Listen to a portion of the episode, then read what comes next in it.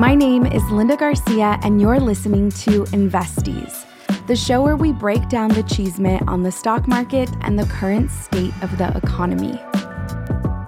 Over the years, I've built a community known as In Luz We Trust, where we educate folks on letting go of their scarcity mindset and developing a healthier relationship with money through the lens of investing by way of the stock market. Only 1.1% of the Black community are direct shareholders in the stock market, and when it comes to the Latina community, only 0.5% of us are direct shareholders.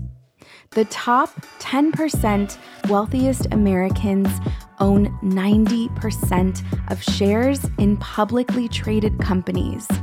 What do they know that the rest of us don't? I'm here to share that.